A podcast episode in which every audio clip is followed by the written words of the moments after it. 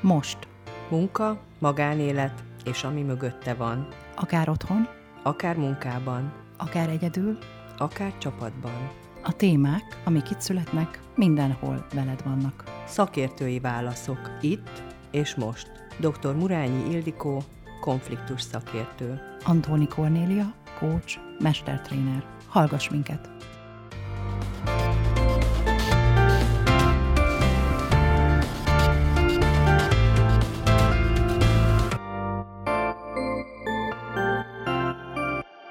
Most.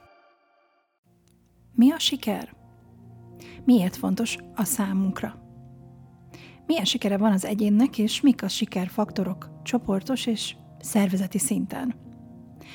Milyen fogalmak társulnak a sikerhez kulturális szinten? Hogyan függ össze a siker a pénzzel, a hírnévvel és a boldogsággal? Milyen a siker nemi identitása? És hogyan segítheti elő a sikert egy coach, tréner, mentor vagy tanácsadó?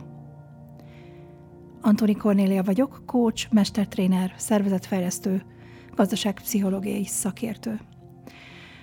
A Most Podcast sorozatban arra vállalkoztam dr. Murányi Ildikó konfliktus szakértővel, hogy egy-egy munkahelyi vagy céges témát röviden, érthetően elemezzünk, és én a szervezetfejlesztői tréneri coach, illetve Ildikó a mediátori konfliktus szakértői tapasztalatok és az ezeken keresztül látott ügyfélfolyamatok fényében. Ha a ma felsorolt kérdések mentén a sikerről szeretnétek valamit hallani, akkor halljuk, hogy mik az én saját nézőpontjaim, és persze egy icipici némi tudományos kitekintést is teszek majd ebben az adásban. A kitekintés, a tudományos kitekintés segítségével, tulajdonképpen ez utóbbinál maradva, nézzünk is rá, hogy mi a siker. Ha a legelső szótári megfogalmazást vesszük, amire egyébként rátaláltam, akkor a siker, olvasom, az a kedvező hatás, vízhang, amelyet valamely befejezett cselekvés, mű, alkotás a nyilvánosságban kelt, illetve ennek kedvező következményei. Én úgy gondolom, mint minden hasonló fogalmi magyarázatnál itt is kimaradt, az a kevéssé megfogható vagy megfogalmazható emberi fűszer, ami a sikert sikeré teszi önmagunk számára. Mindenki másként éli meg ugyanis a sikert. Vannak, akik minden apró dolognak tudnak örülni, minden apró eredményt sikernek élnek meg. És sajnálatos, de talán előbbiekből van kevesebb, úgy érzem, hogy sokan azt sem igazán érzik sikernek, amit tényleg jelentős eredményhez köthető. Így tehát lehet, hogy a csalódást keltő mindez, de az, hogy mi a siker, az nagyban függ attól, hogy az abban érintettek hogyan élik meg azt. Sok-sok nemzetközi és magyar kutatás foglalkozik egyébként a sikerrel, és sok olyan aspektust is érintenek ezek a kutatások, amelyek összefüggnek, összefüggésben állnak például a generációs vagy nemi különbségekkel, transgenerációs minták átvételével, családi és kulturális faktorokkal, cégkultúrával és földrajzi történelmi különbözőségekkel. Ezek a kutatások bármilyen csoportokat is vizsgálnak, a siker témakörben többnyire olyan közös aspektus párokat vizsgálnak, mint például a siker és a pénz, a siker és az anyagiasság, a siker és a boldogság, a siker és a karrier, a siker és az önmegvalósítás, a siker és a státusz, a siker és az élmények, a siker és a tudás, a siker és én. Sok-sok ilyen párosítás létezik egyébként még. Ezekben a kutatásokban korcső alá kerül a vizsgálatban résztvevők szokásrendszere, bérezése, munkahelyi beosztása, pozíciója, társadalmi felelősségvállalása, családi és baráti kapcsolata, nyaralási és utazási szokásaik, fogyasztási szokásaik, de olyan fogalmakat is vizsgálnak egyébként, mint az elismerés, a kitartás, a támogatás, a tisztelet, a boldogság, a párkapcsolat, az egészség, a szeretet vagy az emlékek és élmények tárháza. Ugye milyen érdekes ez a legutóbbi? De lássuk, hogy miért is fontos a siker egyáltalán számunkra. Ahogy a, a fogalmi meghatározásnál, annak egyöntetű megfogalmazása sem könnyű, hogy miért fontos az egyén számára a siker. Én úgy vélem, szoros összefüggésben áll az, hogy számunkra mit jelent a siker azzal, hogy miért fontos az nekünk. Szervezetfejlesztői pályafutásom alatt több felmérést is készítettem, nagyon-nagyon sok ilyet, és ezekben a felmérésekben többnyire általános szervezeti diagnosztika, vagy olyan projekt részeként ö, vizsgálódtam, ahol a belső elégedettséget szerettük volna feltárni egyéni, csoport és szervezeti szinten. Ugye ezen a három szinten. A felmérések mindegyike, bár alapvetőleg eltért egymástól, sok egybecsengő tanulságot és következtetést hozott a számunkra. Ezek a felmérések ugyanis rámutattak, hogy az egyén számára a siker főbb mutatói, és akkor most egy felsorolás érkezik. Az első az erkölcsi megerősítés, azaz a pozitív visszajelzés. Ugye ez az, amikor tudom, hogy amit csinálok, az jó. A második a tisztelet. Tudom, hogy fontos tagja vagyok a csapatnak, van tekintélyem, vagy népszerű vagyok. A harmadik ö, sikermutató az elismerés, és főként az anyagi elismerés. Tudom, hogy amit csinálok értékes, és értékelik is, azaz meg is fizetik. A negyedik ilyen sikermutató a rátermettség, a bizonyítás, a képesség, amikor tudom, hogy képes vagyok nehéz, bonyolult feladatokat és helyzeteket is megoldani, amivel magam is mások felé is bizonyíthatok. Az ötödik ilyen sikermutató az öröm. A boldogság, a kiegyensúlyozottság, ugye, amikor tudom, hogy azt csinálom, amit szeretek, és ez lelkesít, motivál, általa megvalósíthatom önmagam is.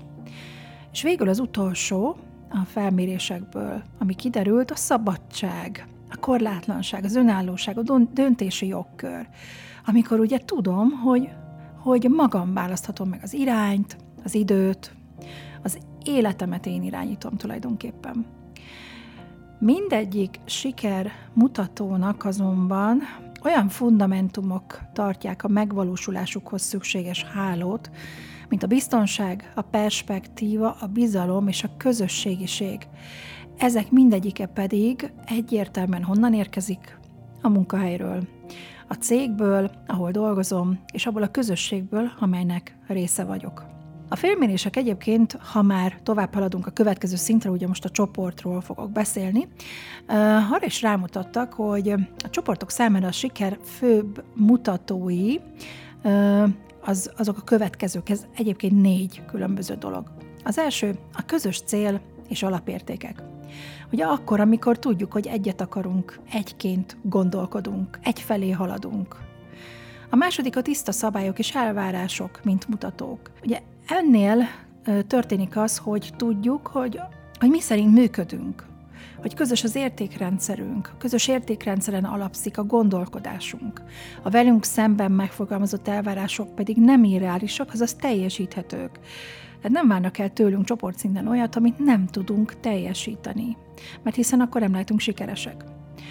A harmadik sikermutató csoportos szinten az egyenlőség és igazságosság. Ez az, amikor tudjuk, hogy a csoportunk tagjai számára egyforma lehetőségek állnak a rendelkezésre, azaz mindenkit egyformán ítélnek meg. És egyforma lehetőségeink is vannak. És végül a negyedik, a csoport szintű sikermutató a támogatás és egészséges verseny mutatója.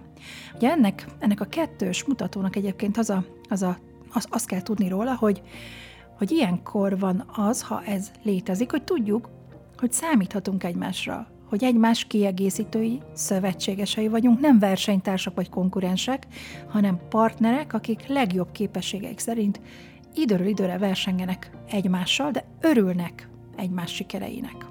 És menjünk tovább a szervezeti szintre.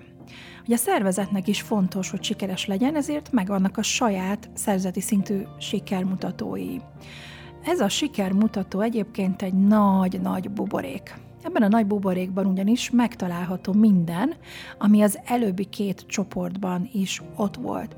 Hiszen a szervezetet, ugye, hogy a csoportot az egyének, a szervezetet a csoportok alkotják, ezért minden, ami ott fontos, egyéni vagy csoport szinten, az itt is megjelenik természetesen.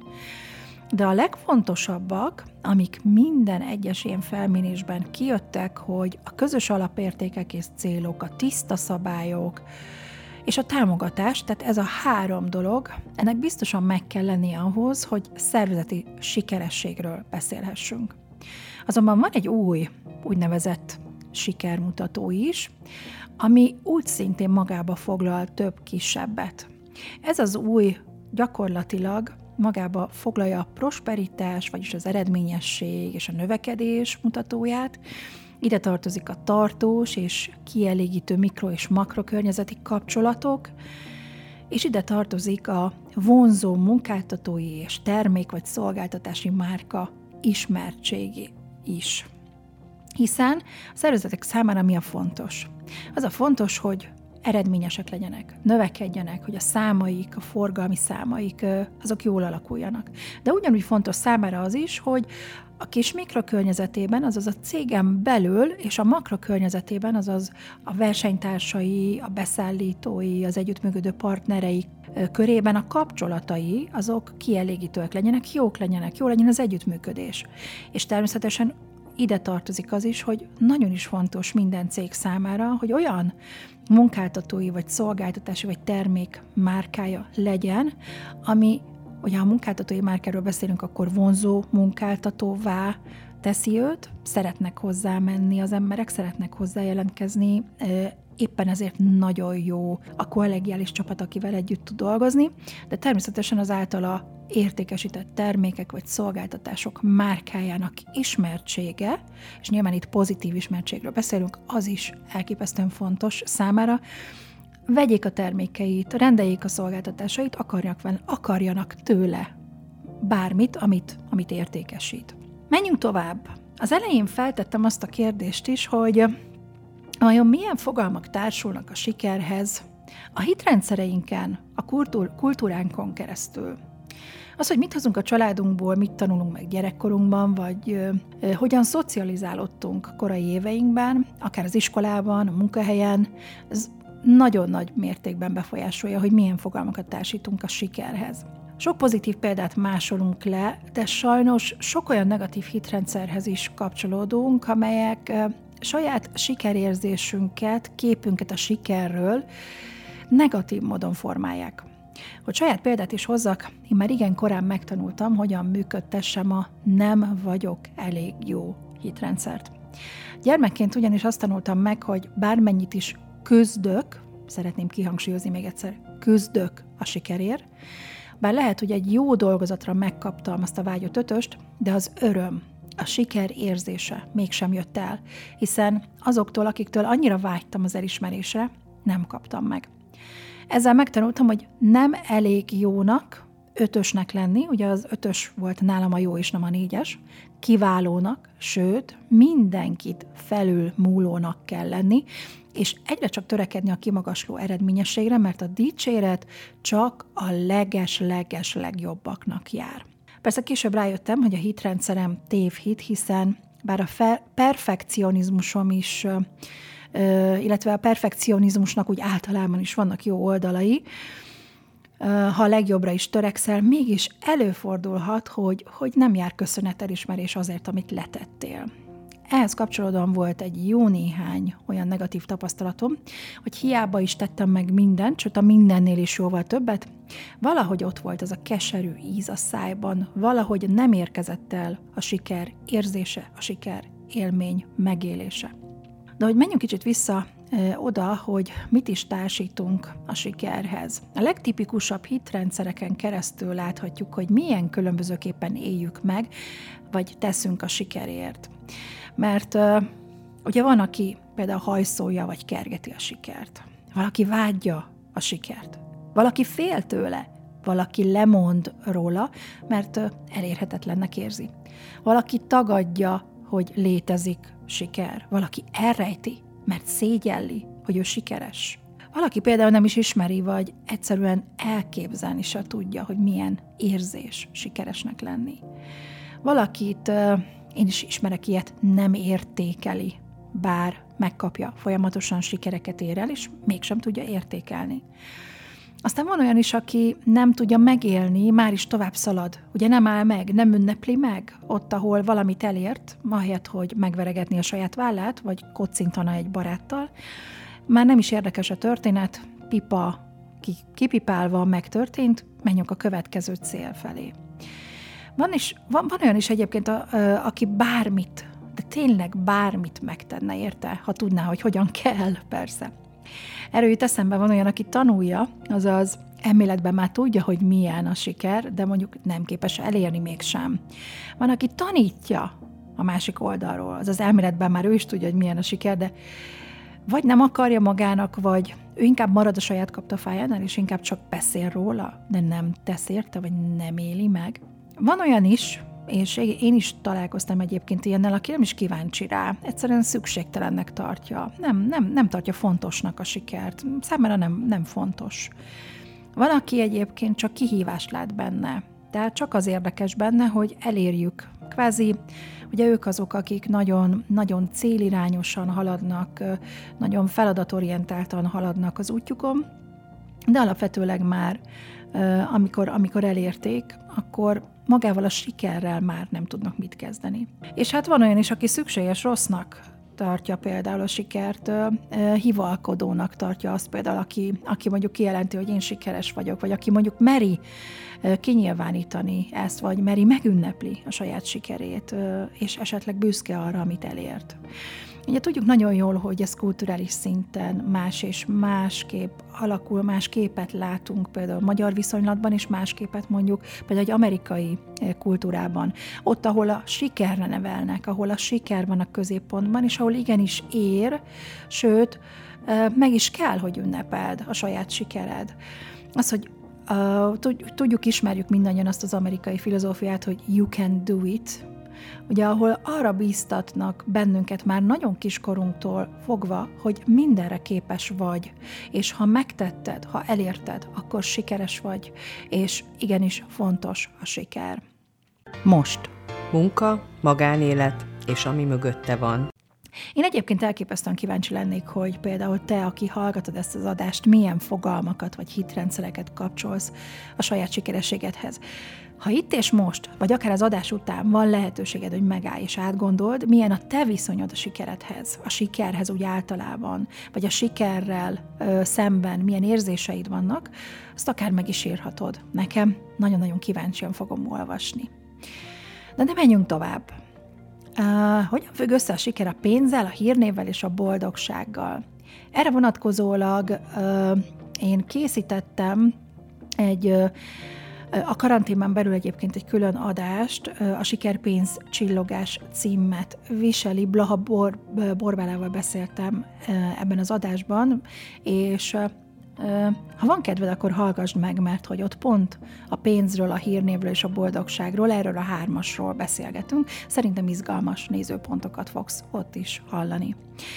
De ahogy említettem már, sok kutatás foglalkozik egyébként a siker és a pénz, a siker és a hírnév, illetve a siker és a boldogság összefüggéseivel. Amit eredményként szinte mindegyik kivétel nélkül hoz, ezek a kutatások, az annak a megállapításnak a sokszínű leírása, ami szerint a siker sokkal kevésbé áll összefüggésben a pénzzel és a hírnével, mint a boldogsággal. Lehet, hogy vannak, akik csodálkoznak ezen, de én azt gondolom, hogy ebből, ha a saját kutatási eredményeimet is ide vesszük, ha nem is egyenes vonalú, de szerintem összefüggéseiben ide tartozó következtetésként vonhatjuk le, hogy az, amire a siker kapcsán az egyén vágyik, az ember vágyik, az a saját egyéni szintű megélése, ami igazán számít a sikerességben. Egyszerűbben fogalmazva, ha hihetünk a kapott eredményeknek, talán az, hogy mi a siker, akkor válik egyáltalán értelmes kérdésé, ha erre a választ magunkban, az egyénben keressük. Mert végtére is az, akinek sok pénze van, és vagy ismert, nem feltétlenül érzi magát boldognak is, még ha sikeresnek is vallja magát. Ha azonban boldog emberként kérdezzük a sikeréről, szinte biztosak lehetünk benne, hogy sikeresnek valva magát, sokkal nagyobb átéléssel fog beszélni a sikeréről, mint az, aki elérte, amit kitűzött magának, de valamilyen negatív hitrendszer miatt nem éli meg azt igazán. Milyen a siker nemi identitása? Egyáltalán van a sikernek nemi identitása? Igen, találkoztam ilyen kutatással, és ahogy olvastam a kutatás eredményeit, én magam is arra jöttem rá, hogy nem pusztán azért, mert a kutatás írja le maga, hogy milyen eredményekkel zárult, hanem, hanem én magam is úgy éreztem, hogy igen, a eddigi feladatvégzése munkám kapcsán bárkivel találkoztam, valahogy megfigyelhető volt, hogy a nők, illetve a férfiak között kirajzolódott valamiféle különbség a sikerrel kapcsolatban.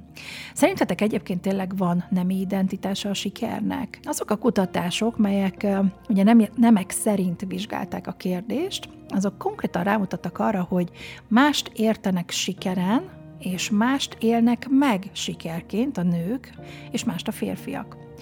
A vizsgált kutatási sarokpontok közül a férfiak nagy része a prioritási sorban előállóként karrierhez, munkához, presztízshez, pénzhez és anyagiakhoz soroltak sok saját sikerfaktorokat. A hölgyek azonban sokkal-sokkal nagyobb arányban soroltak fel magánélethez, önmegvalósításhoz, érzelmekhez, spirituális és mentális fejlődéshez kapcsolódó faktortényezőket, mint a férfiak.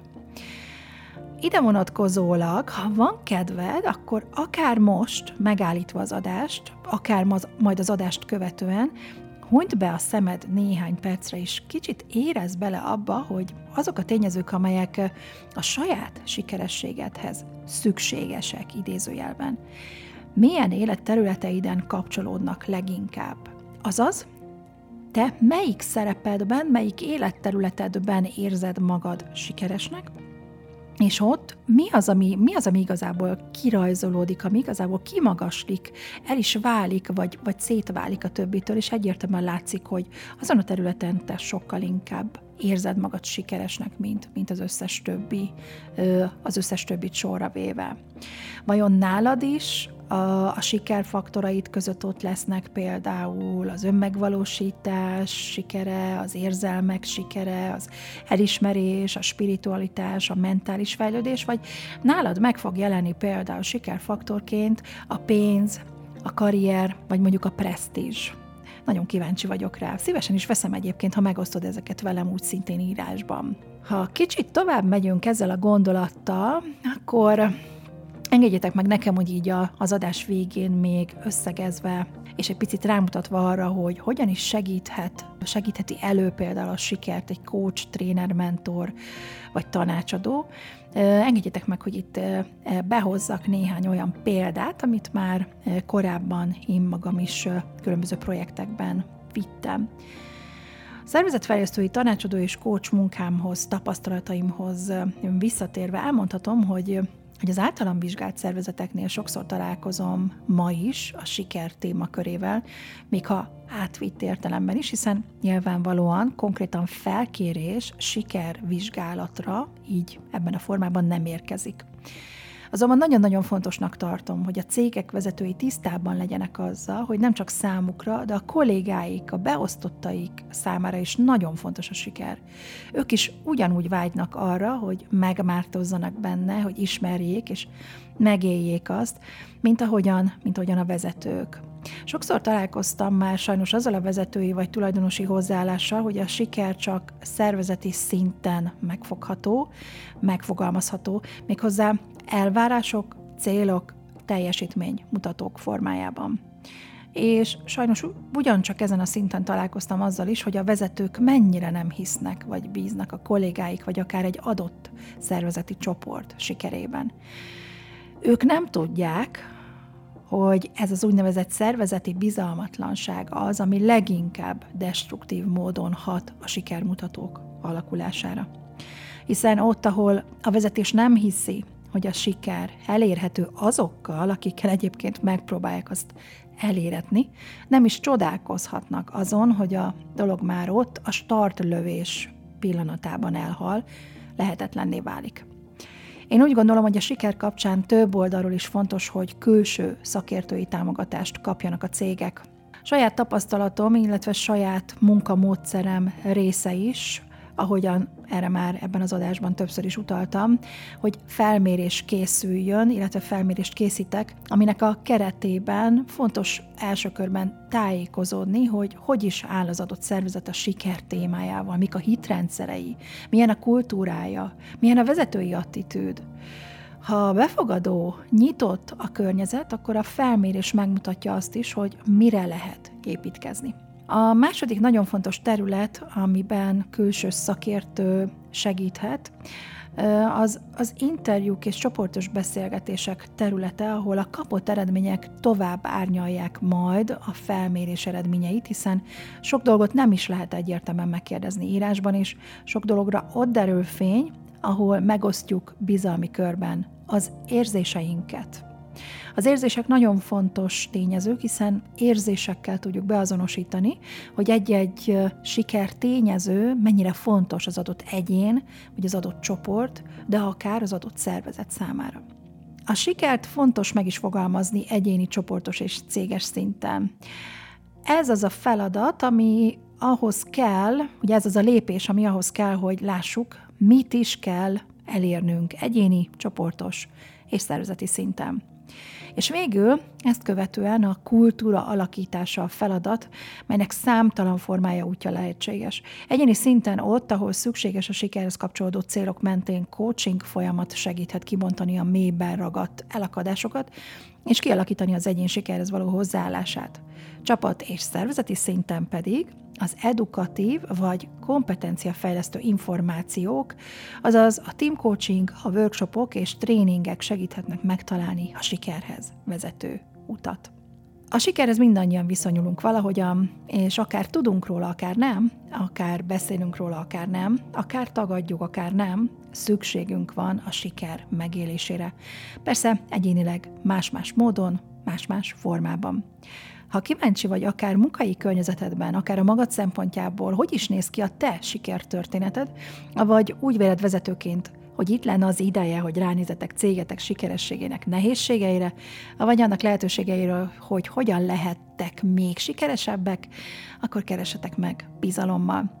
Közösen szerintem megtaláljuk a siker kulcsát, ami a te vagy a céged ajtaját nyitja.